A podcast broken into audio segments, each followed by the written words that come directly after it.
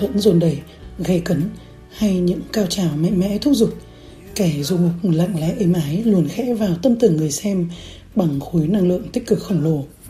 Người ta có thể nói đó là một bộ phim buồn, có thể nói đó là sự cô đơn, nhưng thật tình tác phẩm tuyệt vời này chính là câu trả lời cho điều mà nhiều người còn thắc mắc, nhà là gì? Dựa trên cuốn sách của nữ nhà văn Mỹ Jessica Bruder ra mắt vào năm 2020. Tác phẩm của Hollywood này đã khiến cả thế giới bùng cháy khi nữ đạo diễn, biên kịch, đồng thời là dựng phim người Mỹ gốc Hoa Triệu Đình đã trở thành người nữ đạo diễn thứ hai và nữ đạo diễn châu Á đầu tiên cùng lúc nhận được 6 đề cử tại lễ trao giải Oscar lần thứ 93, 4 đề cử tại lễ trao giải quả cầu vàng lần thứ 78 và rất nhiều giải thưởng danh giá khác. Tác phẩm này không chỉ gặt hái được cơn mưa giải thưởng mà còn nhận được nhiều đánh giá tích cực từ phía khán giả toàn cầu. Đó là một trong những bộ phim hiếm hoi không quá tách biệt và hàn lâm. Người ta tự đặt ra câu hỏi và rồi sẽ tự tìm được câu trả lời trong suốt hành trình của nhân vật chính, cũng là chuyến đi của chính mình. Kẻ dù mục chậm rãi kể về hành trình của Phơn, người phụ nữ trung niên đã lựa chọn cuộc sống du mục trên chiếc xe ven sau cái chết của người chồng. Phơn chất mọi kỳ vật của chồng, của cha mẹ lên xe, coi đó là nhà và bắt đầu cuộc sống đi tới đâu làm việc tới đó, rong ruổi khắp miền Tây nước Mỹ. Xuyên suốt chặng đường ấy, Phương không chỉ hiểu ra ý nghĩa thật sự của việc cô đang làm mà còn khẳng định một điều tưởng như đơn giản nhưng lại rất quan trọng với mỗi người chúng ta rằng nhà là một mái nhà hay là nơi ta để ở trong tim.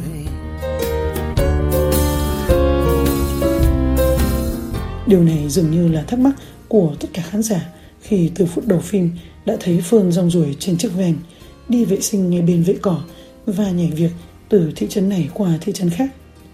Ở vào tuổi của cô, phần lớn mọi người đã bắt đầu nghĩ tới việc nghỉ hưu, dùng số tiền dành dụm được cả đời vất vả để sống ấm êm dưới một mái nhà. Nên hình ảnh đưa ra khiến người ta liên tưởng tới một phụ nữ vô gia cư thiếu nơi nương tựa. Tuy nhiên, câu trả lời được đưa ra ngay sau đó khi Phương gặp lại người quen cũ. Hai đứa trẻ đã từng được cô nhận dạy kèm hỏi cô có phải là người vô gia cư không?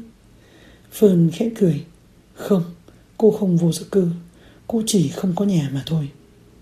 Rõ ràng, cái định nghĩa này đã thay đổi tất cả. Home, tiếng Anh là nhà. House cũng là nhà. Nhưng home còn được hiểu là gia đình, là mái ấm. Trong khi house chỉ đúng nghĩa đen là cái nhà. Phương đã lên án em rể là kẻ vô lương tâm, người làm nghề bất động sản dụ dỗ mọi người mua một căn nhà mà cả đời họ không thể trả nổi cho nó, phải mang nợ tôi khi nhắm mắt xuôi tay. Thế nào là sự ổn định? Thế nào là một mái nhà? Phương có thể là người không có nhà, nhưng cô mang theo mái ấm của mình ở trong tim, ở những kỷ vật mà cô nâng niu của cha mẹ, của bố, người chồng yêu thương của cô. Cuộc suy thoái kinh tế đã khiến cho công ty nơi hai vợ chồng Phương làm việc phải đóng cửa. Thay vì ngồi yên một chỗ gặm nhấm nỗi buồn mất chồng và mất việc, thì Phương lại chất tất cả lên chiếc xe ven và du ngoạn cái thế giới nhỏ bé mà cô đã hình dung ra. Phương chọn cuộc sống gần gũi với thiên nhiên, rời xa xã hội với đầy giấy những tham vọng, ham muốn, để làm quen với hội nhóm những người du mục. Đi tới đâu, cô xin việc tới đó.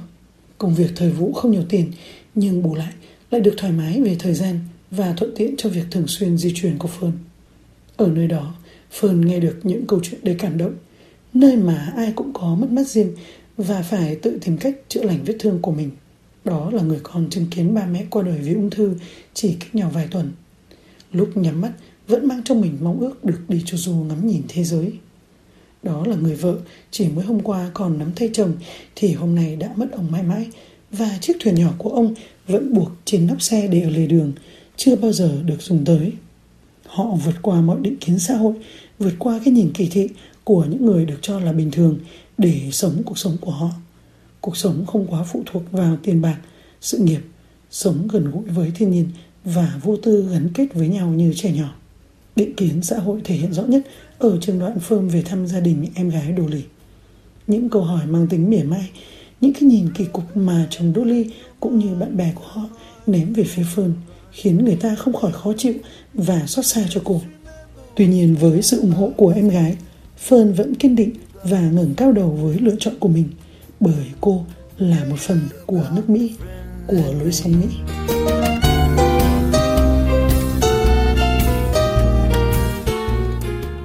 Rồi ta sẽ gặp lại nhau trên đường. Đây là câu nói thường trực trên môi của những người du mục.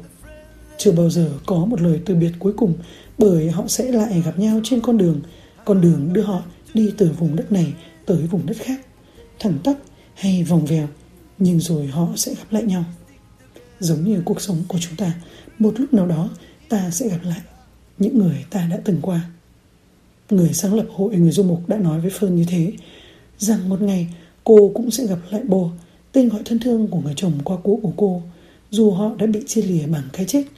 Bởi cuối cùng, họ vẫn sẽ gặp nhau tại một điểm là điểm cuối của chặng đường đời. Trong phim, ta thấy Fern gặp lại khá nhiều người trên hành trình của mình. Là Swanky, một người du mục bước qua tuổi 75, bị ung thư phổi di căn lên não và đã chọn tự lái xe ven cho tới giây phút cuối cùng. Để rồi, bà sẽ trở lại Alaska, nơi có những tổ chim núp bóng dưới những vách đá trông trên. Bà mơ sẽ làm lại đó, tưởng tượng mình trong nghiêng dưới kim chim đầy tự do và bạn bè trong nhóm du mục trên khắp nước Mỹ sẽ ném những viên đá cuội nhỏ vào ngọn lửa cho linh hồn của bà khi nghe tin bà đã ra đi. Là Linda May, bạn chu du của phương người làm cùng phương ở nhiều nơi khắp miền Tây. Mỗi lúc gặp lại phương là một lần vui, chia sẻ với nhau từng công việc, từng giây phút thật tự do. Là chàng thanh niên ngoài 20 tuổi bỏ nhà đi lang thang, được phương tặng cho cái bật lửa và khi gặp lại, cậu đã tặng lại phương một chiếc bật lửa khác, nghe nói là được làm từ xương khủng long. Và cuối cùng là Dave, người đàn ông du mục có sự quan tâm đặc biệt tới Phương, Người đã làm vỡ chiếc đĩa do cha cô để lại cho cô và thật chẳng ngờ sau này ông đã tạo ấn tượng tốt với cô. Thậm chí có lúc đã khiến cô muốn dừng lại. Người ta thấy có vẻ như câu chuyện sẽ dễ sang hướng khác. Một giây phút mong Phương sẽ tìm được bến đỗ và một mái nhà thật sự sau chừng ấy chặng đường.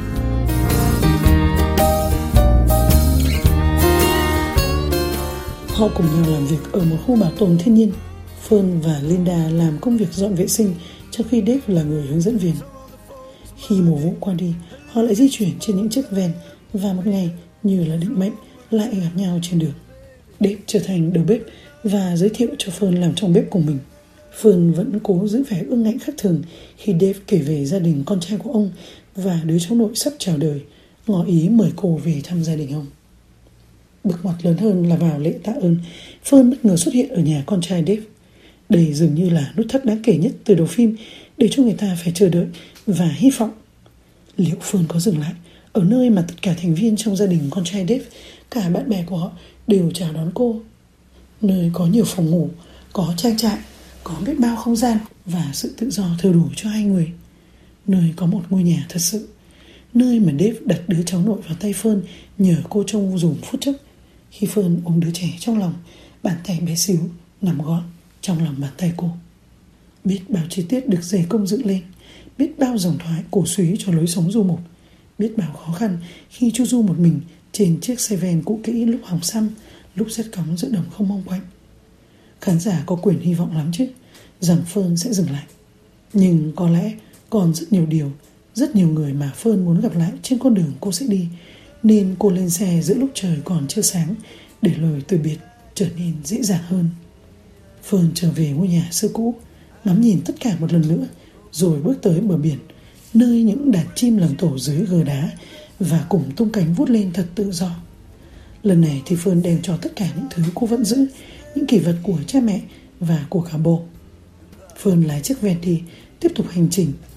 Nhà không phải là những vật chất ấy, mà nhà là nơi ở trong tim cô hẹn gặp lại trên đường